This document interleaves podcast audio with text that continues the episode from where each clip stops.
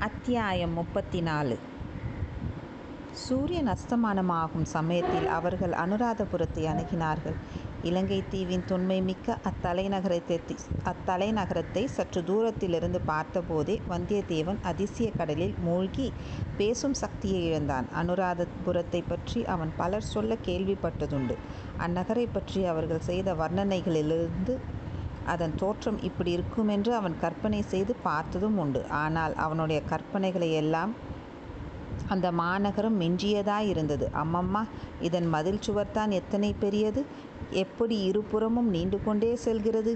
எந்த இடத்திலே அச்சுவர் வளைந்து திரும்புகிறது என்று தெரிந்து கொள்ளவும் முடியவில்லையே.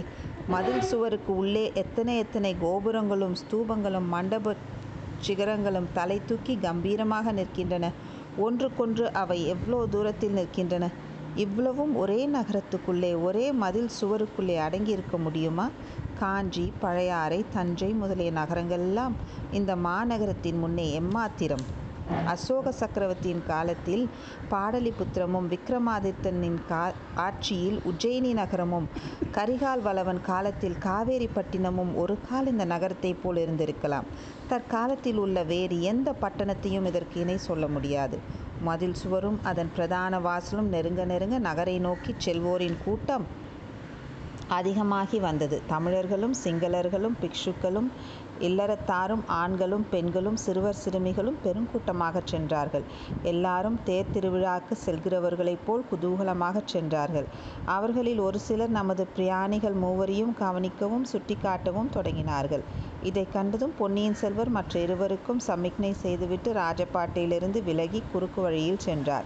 மரங்களால் மறைக்கப்பட்டிருந்த ஒரு சிறிய செய்குன்றத்தின் அடிவாரத்தில் வந்து குதிரையை நிறுத்தினார். பின் தொடர்ந்து வந்த இருவரையும் பார்த்து குதிரைகள் வெகு தூரம் வந்திருக்கின்றன சற்று நேரம் இலைப்பாரட்டும் நன்றாக இருட்டிய பிறகு நகருக்குள் போவோம் என்றார். குதிரைகள் மீதிருந்து மூவரும் இறங்கி ஒரு கற்பாறை மீது உட்கார்ந்தார்கள். இவ்வளோ கூட்டமாக ஜனங்கள் போகிறார்களே இன்றைக்கு இந்த நகரத்திலும் ஏதாவது உற்சுவோமோ? என்று வந்தியத்தேவன் கேட்டான். இந்த நாட்டில் நடக்கும் திருவிழாக்களுக்குள்ளே பெரிய திருவிழா இன்றைக்குத்தான் என்றார் இளவ இளவரசர். ஈழநாட்டில் ஏதோ யுத்தம் நடக்கிறது என்று கேள்விப்பட்டேன். இங்கே வந்து பார்த்தால் ஒரே உற்சவமாயிருக்கிறது என்றான் வந்தியத்தேவன். பழையாறையில் ஸ்ரீ ஜெயந்தி உற்சவம் நடந்தது என்று நீர் சொல்லவில்லையா? ஆமாம். ஆனால் பழையாறை சோழ நாட்டில் இருக்கிறது. அனுராதபுரம் ஈழ நாட்டில் இருக்கிறது. அதனால் என்ன? சோழ நாட்டிலும் சுந்தர சோழ சக்கரவர்த்தியின் ஆட்சித்தான் ஈழ நாட்டிலும் அவருடைய செங்கோல் ஆட்சித்தான் ஆனால் இந்த நாட்டில் இன்னும் பகைவர்கள் இருக்கிறார்களாமே. பகைவர்கள் எங்கேயோ இருக்கிறார்கள். அதற்கு இங்குள்ள ஜனங்கள் என்ன செய்வார்கள்? போர்க்களத்தில் போர் நடக்க வேண்டியது தான் ஊர்ப்புறத்தில் உற்சவமும் நடக்க வேண்டியது தான் திருமலை நீ என்ன சொல்கிறாய்? என்றார் இளவரசர். இங்கே வெளிப்பகைவர்கள் இருந்தால் அங்கே உட்பகைவர்கள் இருக்கிறார்கள். வெளிப்பகைவர்களை காட்டிலும் உட்பகைவர்களே அபாயமானவர்கள். ஆகையால் இளவரசர் இந்த நாட்டிலேயே உற்சவமும் யுத்தமும் நடத்தி கொண்டிருப்பது நல்லது என்று அடியேன் சொல்கிறேன் என்றான் ஆழ்வார்க்கடியான். அழகாய்த்தான் இருக்கிறது. வெளிப்பகைவர்களை விட உட்பகைவர்களே அபயா அபாயகரமானவர்கள் என்றால் அங்கே தானே நம்மால் இளவரசர் இருக்க வேண்டும். அபாயம் அதிகம் உள்ள இடமே வீர புருஷர்கள் இருக்க வேண்டிய இடம் அல்லவா என்றான் வந்தியத்தேவன். வீரம் என்றால் அசட்டுத்தனமாக சதிகாரர்களிடமும் கொலைகாரர்களிடமும் போய் அகப்பட்டு கொள்ள வேண்டும் என்ற அர்த்தமா? வீராதி வீரனாகிய நீ அங்கே போய் அகப்பட்டு கொள்வது தானே? எதற்காக தப்பி ஓடி வந்தாய்? என்றான் திருமலை. போதும் போதும். நீங்கள் ஒரு யுத்தம் இங்கே ஆரம்பித்து விட வேண்டாம் என்று அருள்மொழிவர்மர் சமாதானம் செய்வித்தார். இருட்டிய பிறகு மூன்று பேரும் அந்நகருக்குள் பிரவேசித்தார்கள். அன்று யாத்ரீகர்கள் யாரையுமே கோட்டை வாசலில் தடுத்து நிறுத்தவில்லை. எல்லாரையும் தங்கு தடையின்றி விட்டு கொண்டிருந்தார்கள். காவலர்கள் சும்மா நின்று கொண்டிருந்தார்கள். கூட்டத்தோடு கூட்டமாக நம் கதா புருஷர்கள் மூவரும் நகருக்குள் பிரவேசித்து சென்றார்கள். அனுராதபுரத்தின் வீதிகளிலும் ஜனக்கூட்டம் அளவில்லாமல் இருந்தது. சாது சாது என்ற கோஷம் வானை அலாவியது. ஆங்காங்கு பல மாட மாளிகைகளும் விஹாரங்களும் இடிந்து கிடப்பதை வந்தியத்தேவன் கண்டான். இடிந்து போன பல கட்டடங்கள் புதுப்பிக்கப்பட்டிருப்பதையும் பார்த்தான். புதுப்பிக்கும் திருப்பணி இளவரசர் கட்டளையின் பேரிலே தான் நடந்திருக்க வேண்டும் என்று தீர்மானித்து கொண்டான். இப்படியெல்லாம் இவர் செய்து வருவதன் நோக்கம் என்ன? ஜெயிக்கப்பட்ட நாட்டின் மக்களுக்கு இவர் ஏன் இவ்வளவு சலுகை காட்டுகிறார்? ஆயிரம் ஆண்டுகளாக தமிழகத்துடன் அடிக்கடி சண்டை போட்டு வருகிறார்கள் இந்த சிங்கள அரசர்கள். இத்தகைய நெடுங்கால பகைவர்களின் தலைநகரத்தை அழித்தி கொளுத்தி தரைமட்டமாக்குவதற்கு மாறாக இடிந்து போன கட்டடங்களை புதுப்பித்து திருவிழாக்கள் நடத்த இவர் அனுமதித்து வருகிறாரே. இது என்ன அதிசயம்? இதில் ஏதோ மர்மம் இருக்கத்தான் வேண்டும். அது என்னவா இருக்கும்? வந்தியத்தேவனுடைய உள்ளத்தில் ஒரு விந்தையான எண்ணம் உதித்தது. ஆம் ஆம் அப்படித்தான் இருக்க வேண்டும். சோழ நாட்டில் இவருக்கு உரிமை எதுவும் இல்லை. பட்டத்தில் இளவரசர் ஆதித்த கரிகாலர் இருக்கிறார். அவருடன் போட்டியிட மதுராந்தக தேவர் இருக்கிறார். ஆகையால் இந்த மா இலங்கை தீவில் இவர் ஒரு தனி ராஜ்யத்தை ஸ்தாபித்து சுதந்திர மன்னராக விரும்புகிறார் போலும். யார் கண்டது? இவருடைய விருப்பம் நிறைவேறினாலும் நிறைவேறலாம். குழந்தை ஜோசியர் சொன்னார் அல்லவா? அருள்மொழிவர்மர் துருவ நட்சத்திரம் போன்றவர். அவரை நம்பினவர்களுக்கு ஒரு குறையும் இல்லை என்று. அத்தகைய வீர புருஷ புருஷரிடம் தான் வந்து சேர்ந்து விட்டதை நினைத்து அவனுடைய உள்ளம் மகிழ்ச்சியால் பூரித்தது. வெளிப்புறங்கள் இடிந்து இருளடைந்திருந்த ஒரு பழைய மாளிகையின் வாசலில் வந்து அவர்கள் நின்றார்கள். குதிரைகளின் மீதிருந்து இறங்கினார்கள். அந்த இடம் முக்கியமான வீதிகளிலிருந்து சற்று ஒதுக்கப்புறமாக இருந்தது. ஆகையால் அங்கே ஜனக்கூட்டம் இல்லை. இளவரசர் மூன்று தடவை கையை தட்டினார். உடனே இந்திரஜாலத்தினால் நடந்தது போல் அந்த மாளிகையின் ஒரு பக்கத்தில் கதவு திறந்து வழி உண்டாயிற்று. ஆட்கள் யாருமே இருந்ததாக தெரியவில்லை. இளவரசர் இருட்டிலேயே நுழைந்து மேலே சென்றார். வந்தியத்தேவன் பின்னால் திரும்பி குதிரைகளின் கதி என்னவென்று ஆவலுடன் பார்த்தான். இளவரசர் குதிரைகளுக்கு வழி தெரியும் என்று கூறி வந்தியத்தேவனின் கையை பிடித்து இழுத்துச் சென்றார். சற்று தூரம் இருளிலேயே நடந்தார்கள். பிறகு மினுக் மினுக் என்று வெளிச்சம் தெரிந்தது. பின்னர் பிரகாசமான ஒளி தென்பட்டது. அது ஒரு பழைய காலத்து அரண்மனையின் உட்புறம் என்று வந்தியத்தேவன் கண்டான். இங்கே கொஞ்சம் ஜாக்கிரதையாகவே இருக்க வேண்டும். மகாசேனர் சக்கரவர்த்தியின் அந்தப்புறம் இது. திடீரென்று இங்கே கொஞ்சம் ஜாக்கிரதையாகவே இருக்க வேண்டும். மகாசேனர் சக்கரவர்த்தியின் அந்தப்புறம் இது. திடீரென்று சக்கரவர்த்தி விஜயம் செய்து நம்மை துரத்த பார்த்தாலும் பார்ப்பார் என்றார் இளவரசர். மகாசேனர் என்பவர் யார் என்று வந்தியத்தேவன் கேட்டான். மகாசேனர் அறுநூறு ஆண்டுகளுக்கு முன்னால் இந்த இலங்கா ராஜ்யத்தை ஆண்ட சக்கரவர்த்தி. அவர் பொது ஜனங்களுக்கு பல நன்மைகளை செய்தார். ஆகையால் அவருடைய ஆவி இந்த நகரத்தில் இன்னமும் உலாவிக் கொண்டிருப்பதாக ஜனங்கள் நினைக்கிறார்கள். அவருடைய ஆவியானது துணி இல்லாமல் குளிரில் கஷ்டப்பட போகிறது என்ற மரக்கிளைகளில் துணிகளை கட்டி தொங்க விடுகிறார்கள். இந்த அரண்மனையிலும் அவருக்கு பிறகு யாரும் வசிப்பதில்லை. வெறுமனே தான் விட்டு வைத்திருக்கிறார்கள் என்றார் இளவரசர். இளவரசருக்கும் அவருடன் வந்தவர்களுக்கும் பணிவிடை செய்ய அங்கு ஏவலாளர் இருந்தார்கள். குளித்து உணவருந்திய பிறகு மூவரும் அந்த அரண்மனையின் உச்சி மாடத்துக்கு சென்றார்கள். அவர்கள் இருந்த இடத்திலிருந்து சுற்றுப்புறம் எங்கும் பார்க்கலாம். ஆனால் அவர்களை கீழே உள்ளவர்கள் பார்க்க முடியாது. அப்படிப்பட்ட இடத்தில் போய் அமர்ந்தார்கள். ஐயா பன்னிரண்டு நாழிகைக்கு எங்கேயோ வரும்படி புத்தர் சிலை செய்தி சொன்னதாக கூறினீர்களே என்று வந்தியத்தேவன் கேட்டான். இன்னும் நேரம் இருக்கிறது.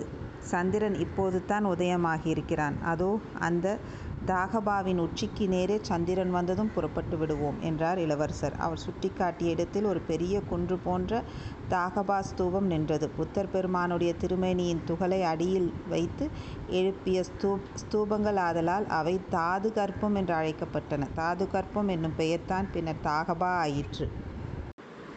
அத்தியாயம் முப்பத்தி நான்கின் தொடர்ச்சி. எதற்காக இவ்வளோ பெரிய கட்டடங்களை கட்டினார்கள்? என்று வந்தியத்தேவன் கேட்டான். முதன் முதலில் புத்தர் எவ்வளோ பெரியவர் என்பதை ஜனங்களுக்கு உணர்த்துவதற்காக இவ்வளோ பெரிய சின்னங்கள் நிர்மாணித்தார்கள். பின்னால் வந்த அரசர்களோ தாங்கள் எவ்வளோ பெரியவர்கள் என்பதை காட்டுவதற்காக முன்னால் கட்டியிருந்த ஸ்தூபங்களை காட்டிலும் பெரிதாக கட்டினார்கள் என்றார் இளவரசர். சிறிது நேரத்துக்கெல்லாம் சமுத்திரத்தின் கொந்தளிப்பை போன்ற பேரிரைச்சல் ஒன்று கேட்டது. வந்தியத்தேவன் இரைச்சல் வந்த திக்கை திரும்பி பார்த்தான். தூரத்தில் ஒரு பெரிய சேனா சமுதிரத்தை போன்ற பெருங்கூட்டம் வீதிகளில் முடிவில்லாது நீண்டு போய்க் கொண்டிருந்த ஜனக்கூட்டம் வருவது தெரிந்தது. அந்த ஜனசமுத்திரத்தின் நடுவே கரிய பெரிய திமிங்கலங்கள் போல் நூற்றுக்கணக்கில் யானை யானைகள் காணப்பட்டன. கடல் நீரில் பிரதிபலிக்கும் விண்மீன்களைப் போல் ஆயிரம் ஆயிரம் தீவர்த்திகள் ஒளி வீசின. ஜனங்களோ லட்சக்கணக்கில் வந்தார்கள். வந்தியத்தேவன் இது என்ன? பகைவர்களின் படையெடுப்பை போல அல்லவா இருக்கிறது? என்றான். இல்லை இல்லை. இதுதான் இந்த இலங்கை நாட்டிலேயே மிகப்பெரிய உற்சவமாகிய பெரஹராத் திருவிழா என்றார் இளவரசர். ஊர்வலம் நெருங்கி வர வர வந்தியத்தேவனுடைய வியப்பு அதிகமாகி கொண்டிருந்தது. அந்த மாதிரி காட்சியை அவன் தன் வாழ்நாளில் பார்த்ததில்லை. முதலில் சுமார் முப்பது யானைகள் அணிவகுத்து வந்தன. அவ்வளவும் தங்கமுக படா படா சிற்பங்களினால் அலங்காரி அலங்கரிக்கப்பட்ட யானைகள். அவற்றில் நடுநாயகமாக வந்த யானை எல்லாவற்றிலும் கம்பீரமாக இருந்ததுடன் அலங்காரத்திலும் சிறந்து விளங்கியது. அதன் முதுகில் நவரத்னங்கள் இழைத்த தங்கப்பெட்டி ஒன்று இருந்தது. அதன் மேல் ஒரு தங்க குடை கவிந்திருந்தது. நடுநாயகமான இந்த யானையை சுற்றியிருந்த யானைகளின் மீது புத்த பிக்ஷுகள் பலர் அமர்ந்து வெள்ளிப்பிடி போட்ட வெண் சாமரங்களை வீசிக்கொண்டிருந்தார்கள் யானைகளுக்கு இடையிடையே குத்து விளக்குகளையும் தீவர்த்திகளையும் இன்னும் பலவித வேலைப்பாடு அமைந்த தீபங்களையும் ஏந்தி கொண்டு பலர் வந்தார்கள். கரிய குன்றுகளை ஒத்த யானைகளின் தங்கமுக படாகங்களும் மற்ற ஆபரணங்களும் பிக்ஷுக்களின் கைகளில் இருந்த அந்த வெண் சாமரங்களும் பல தீபங்களின் ஒளியில் தகதகவென்று பிரகாசித்து கண்ணை பறித்தன.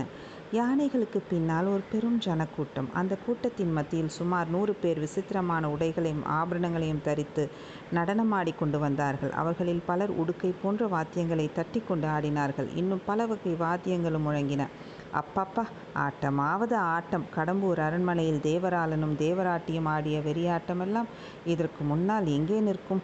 சிற்சில சமயம் அந்த ஆட்டக்காரர்கள் வீரென்று வானில் எழும்பி சக்கர சக்கரகாரமாக இரண்டு மூன்று தடவை சுழன்றுவிட்டு தரையில் வந்தார்கள். அப்படி அவர்கள் சுழன்றபோது அவர்கள் இடையில் கொஞ்சம் கொஞ்சமாக தொங்கிக் கொண்டிருந்த துணி மடிப்புகள் பூச்சக்கர குடைகளைப் போல் சுழன்றன. இவ்விதம் நூறு பேர் சேர்ந்தாற்போல் எழும்பிச் சுழன்றுவிட்டு கீழே குதித்த காட்சியை காண்பதற்கு இரண்டு கண்கள் போதவில்லை தான். இரண்டாயிரம் கண்களாவது குறைந்தபட்சம் வேண்டும்.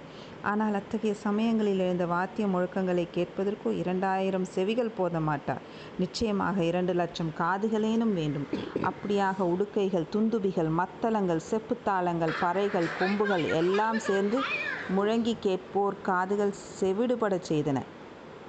இந்த ஆட்டக்காரர்களும் அவர்களை சுற்றி நின்ற கூற்றமும் நகர்ந்ததும் மற்ற முப்பது யானைகள் முன்போலவே ஜா ஜார்ஜல்யமான ஆபரணங்களு ஆபரணங்களுடன் வந்தன. அவற்றில் நடுநாயகமான யானையின் மேலும் ஒரு அழகிய வேலைப்பாடு அமைந்த பெட்டி இருந்தது அதன் மேல் தங்க குடை கவிந்திருந்தது. சுற்றி நின்ற யானை மீது இருந்தவர்கள் வெண் சாமரங்களை வீசினார்கள். இந்த யானை கூட்டத்துக்கு பின்னாலும் ஆட்டக்காரர்கள் வந்தார்கள். இந்த ஆட்டக்காரர்களுக்கு நடுவில் ரதி மன்மதன் முக்கண்ணனையுடைய சிவபெருமான் வேடம் தரித்தவர்கள் என்றார்கள் சுற்றி நின்றவர்கள் ஆடி குதித்தார்கள். இதென்ன? சிவபெருமான் இப்படி இங்கே எப்படி வந்தார்? என்று வந்தியத்தேவன் கேட்டான். கச்சபாகு என்னும் இலங்கை அரசன் சிவபெருமானை அழைத்து வந்தான். அதற்கு பிறகு இங்கேயே அவர் பிடிவாதமாக இருக்கிறார் என்றார் இளவரசர். ஓ வீர வைஷ்ணவரே பார்த்தீரா? யார் பெரிய தெய்வம் என்று இப்போது தெரிந்ததா? என்று வந்தியத்தேவன் கேட்டு முடிவதற்குள் மற்றும் சில யானைகள் அதே மாதிரி அலங்காரங்களுடன் வந்துவிட்டன. அந்த யானைகளுக்கு பின்னால் வந்த ஆட்டக்காரர்களுக்கு மத்தியில் கருடாழ்வாரைப் போல் மூக்கும் ரக்கைகளும் வைத்து கட்டி கொண்டிருந்த நடனக்காரர்கள் சுழன்றும் பறந்தும் குதித்தும் மூக்கை ஆட்டியும் ஆர்ப்பாட்டமாக ஆடினார்கள். அப்பனே பார்த்தாயா? இங்கே கருட வாகனத்தில் எங்கள் திருமாலும் எழுந்தருளியிருக்கிறார். என்றான் ஆழ்வார்க்கடியான். மீண்டும் ஒரு யானை கூட்டம் வந்தது. அதற்கு பின்னால் வந்த ஆட்டக்காரர்களோ கைகளில் வாள்களும் வேல்களும் ஏந்தி பயங்கரமான யுத்த நடனம் செய்து கொண்டு வந்தார்கள். தாளத்துக்கும் ஆட்டத்துக்கும் இசைய அவர்கள் கையில் பிடித்த வாள்களும் வேல்களும் ஒன்றோடொன்று டனார் டனார் என்று மோதிச் சப்தித்தன.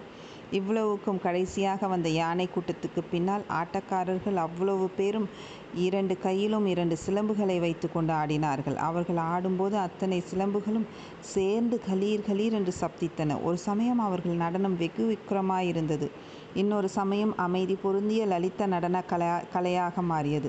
இந்த காட்சிகளை எல்லாம் கண்டும் பலவித சப்த விசிறிகளை விசித்திரங்களை கேட்டும் பிரமித்து நின்ற வந்தியத்தேவனுக்கு இளவரசர் இந்த ஊர்வலத் திருவிழாவின் வரலாற்றையும் கருத்தையும் கூறினார். தமிழகத்து அரசர்களும் இலங்கை அரசர்களும் நட்புரிமை பாராட்டிய காலங்களும் உண்டு. கடல் சூழ் இலங்கைக்கு இலங்கை கஜபாகு மன்னனும் சேரன் செங்குட்டுவனும் அவ்விதம் சிநேகமாயிருந்தார்கள். சேரன் செங்குட்டுவன் கண்ணகி என்னும் பத்தினி தெய்வத்துக்கு விழா நடத்திய போது கஜபாக அங்கே சென்றிருந்தான். அந்நாட்டில் நடந்த மற்ற திருவிழாக்களையும் கண்டுகளித்தான். பின்னர் ஒரு சமயம் சேரன் செங்குட்டுவன் இலங்கைக்கு வந்திருந்தபோது கஜபாக மன்னன் விழா நடத்தினான். தமிழகத்தின் தெய்வமாகிய சிவபெருமான் திருமால் கார்த்திகேயர் பத்தினி தெய்வம் ஆகிய நாலு தெய்வங்களுக்கும் ஒரே சமயத்தில் திருவிழா நடத்தினார்கள். இந்த விழாக்களில் மக்கள் அடைந்த குதூகலத்தை கண்டு பின்னர் ஆண்டுதோறும் அந்த விழாக்கள் நடத்த தீர்மானித்தான்.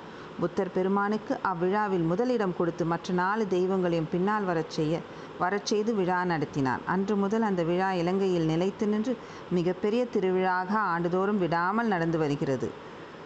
ஆனால் தெய்வங்களை எங்கும் காணவில்லையே என்றான் வல்லவராயன். ஒவ்வொரு யானை கூட்டத்திலும் நடுநாயகமாக வந்த யானை மீது வைத்திருந்த பெட்டியை பார்த்தீரா? பார்த்தேன். அந்த பெட்டிக்குள் தெய்வங்களை பூட்டி வைத்திருக்கிறார்களா? தப்பித்து கொண்டு தமிழகத்துக்கு போய்விடக்கூடாது என்று?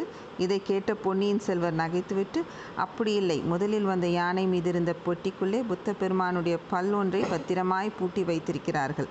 புத்த சமயத்தாரின் நாட்டில் போற்றி காப்பாற்றும் செல்வங்களுக்குள்ளே விலை மதிப்பற்ற செல்வம் அது. ஆகையால் அந்த மனித பொருளை அழகிய பெட்டியில் வைத்து யானை மீது ஏற்றி ஊர்வலமாய் எடுத்துச் சென்றார்கள் என்றார். பின்னால் வரும் பெட்டிக்குள்ளே என்ன இருக்கிறது என்று வந்தியத்தேவன் கேட்டான். சிவன் விஷ்ணு முருகன் கண்ணகி ஆகியவர்களின் பற்கள் கிடைக்கவில்லை. ஆகையால் அவற்றுக்கு பதிலாக அந்தந்த தேவாலயத்தின் தெய்வங்கள் அணியும் திரு ஆபரணங்களை அந்த பெட்டிகளில் பத்திரமாய் வைத்து கொண்டு போகிறார்கள் என்று இளவரசர் கூறினார். வந்தியத்தேவன் சிறிது சிந்தனையில் ஆழ்ந்திருந்துவிட்டு ஆஹா தங்களுக்கு பதிலாக பெரிய பழுவேட்டரையர் மட்டும் இங்கே படையெடுத்து வந்திருந்தால் என்றான். அச்சமயத்தில் திருவிழா ஊர்வலத்தின் கடைசி பகுதி அந்த வீதி முடுக்கில் திரும்பிச் சென்றது. வாத்திய முழக்கம் ஜனங்களின் ஆரவாரம் இவற்றின் ஓசை குறையத் தொடங்கியது. குறிப்பிட்ட நேரத்துக்கு இன்னும் ஒரு நாழிகைத்தான் மிச்சம் இருக்கிறது. வாருங்கள் போகலாம் என்று இளவரசர் மேடையிலிருந்து இறங்கினார். மூவரும் கீழே வீதிக்கு வந்தார்கள். ஊர்வலம் சென்றதற்கு நேரெதிர்ப்பக்கம் நோக்கி நடந்தார்கள். நகர மக்கள் அனைவரும் பெரஹரா திருவிழாவில் ஈடுபட்டிருந்தபடியால் இவர்கள் போன வீதிகளில் ஜன நடமாட்டமே இல்லை. சிறிது நேரத்துக்கெல்லாம் ஒரு விஸ்தாரமான ஏரியின் கரைக்கு வந்து சேர்ந்தார்கள். அந்த ஏரியில் தண்ணீர் ததும்பி கரையில் அலைமோதி கொண்டிருந்தது சந்திர கிரகணங்கள் அந்த அலைகளில் தவழ்ந்து விளையாடி வெள்ளி அலைகளாக செய்து கொண்டிருந்தன. ஏரிக்கரையிலிருந்து கீழே இறங்கிச் சென்றார்கள். அவ்விடத்தில் செண்பக மலர்களின் நறுமணம் பரவியிருந்தது. இன்னும் பல வகை புஷ்பச் செடிகளில் வெள்ளை மலர்கள் கொத்து கொத்தாக பூத்து திகழ்ந்தன. ஆங்காங்கே சிறிய சிறிய செய்குன்றுகளும் படித்துறைகளும் தடாகங்களும் காணப்பட்டன. தடாகம் ஒன்றின் மேல் அமைந்திருந்த அத்தகைய சிங்கமுகத்துவாரத்திலிருந்து நீரருவி பொழிந்து கொண்டிருந்தது. அந்த தடா அந்த தடாக கரை அருகில் நெருங்கிச் சென்று மூவரும் நின்றார்கள். அத்தியாயம் முப்பத்தி நான்கின் தொடர்ச்சி. அனுராதபுரத்துக்கு வெளியே சாலை ஓரத்தில் நின்ற புத்தர் சிலையின் தோற்றம் வந்தியத்தேவனுடைய மனக்கண் முன்னால் வந்தது.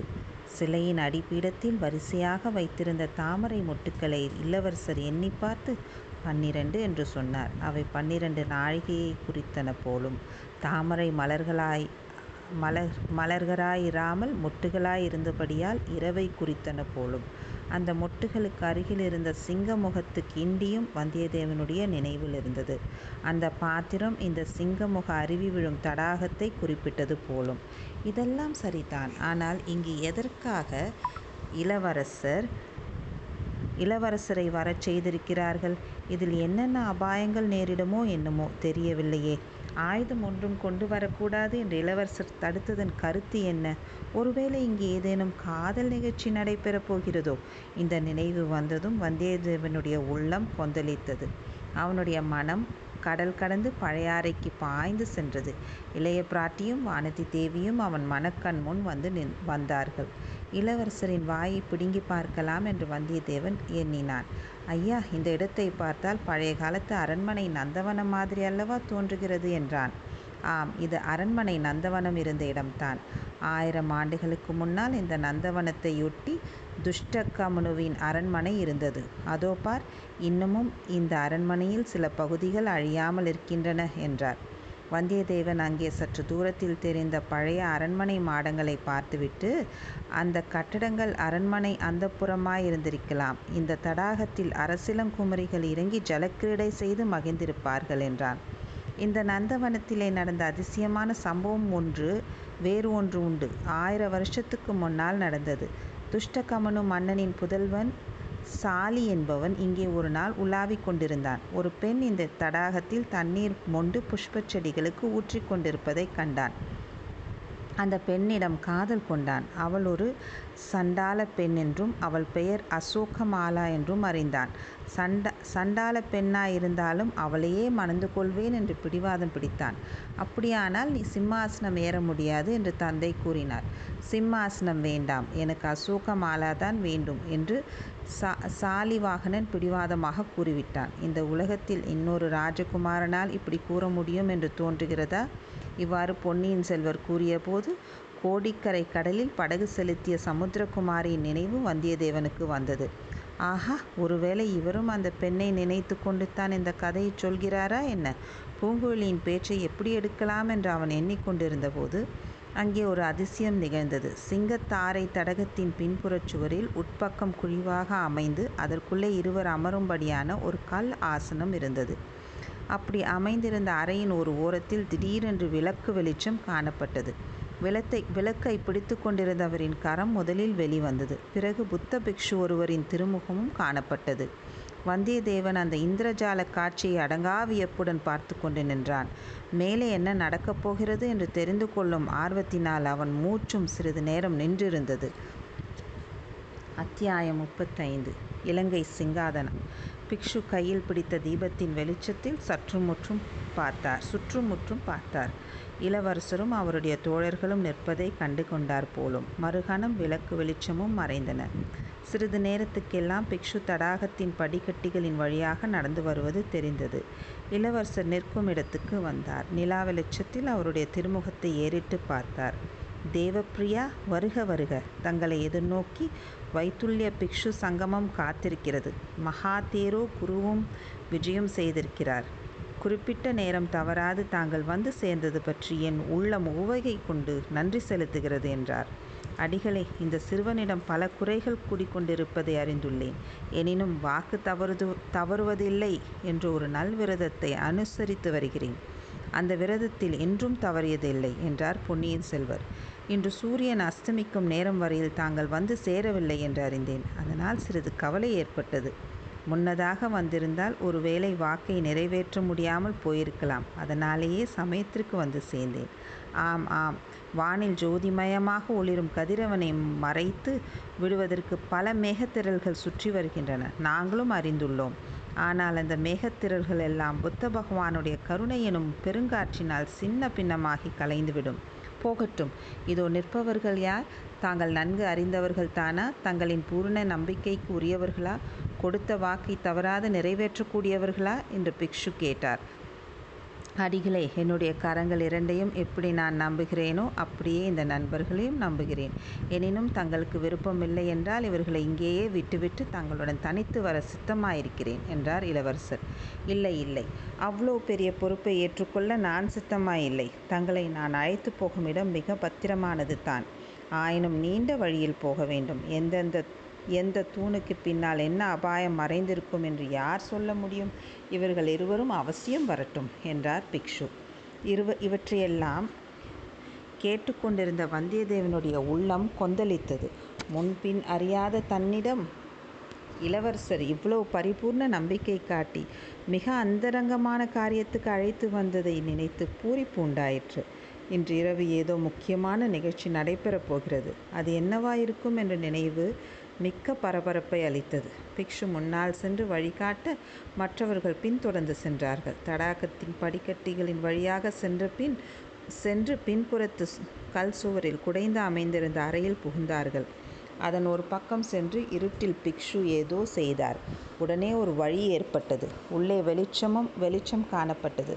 பிக்ஷு அங்கு வைத்திருந்த தீபத்தை கையில் ஏந்தி கொண்டார். மற்ற மூவரும் உள்ளே வந்ததும் வழியும் அடைப்பட்டது வெளியே தடாகத்தில் சிங்கமுகத்திலிருந்து விழுந்த அருவியின் ஓசை மிக லேசாக கேட்டது. இல்லாவிட்டால் ஒரு கணத்துக்கு முன்னால் அப்படி தடாக கரையில் நின்று கொண்டிருந்தோம் என்பதையே அவர்களால் நம்ப முடியாமல் போயிருக்கும். குறுகலான சுரங்கப்பாதை வழியாக அவர்கள் சென்றார்கள். பாதை வளைந்து வளைந்து சென்றது. முடிவில்லாமல் சென்று கொண்டிருப்பதாக தோன்றியது. அவர்கள் காலடி சத்தமும் அதன் எதிரொலியும் பயங்கரத்தை உண்டாக்கின. வந்தியத்தேவனுக்கு நடுநடுவே இளவரசர் ஏமாந்து போய் ஏதோ ஒரு சூழ்ச்சியில் சிக்கிக்கொண்டாரோ என்ற ஐயம் உண்டாயிற்று. பாதை அகன்று அகன்று வந்து கடைசியில் ஒரு மண்டபம் தெரிந்தது. எப்பேற்பட்ட மண்டபம்?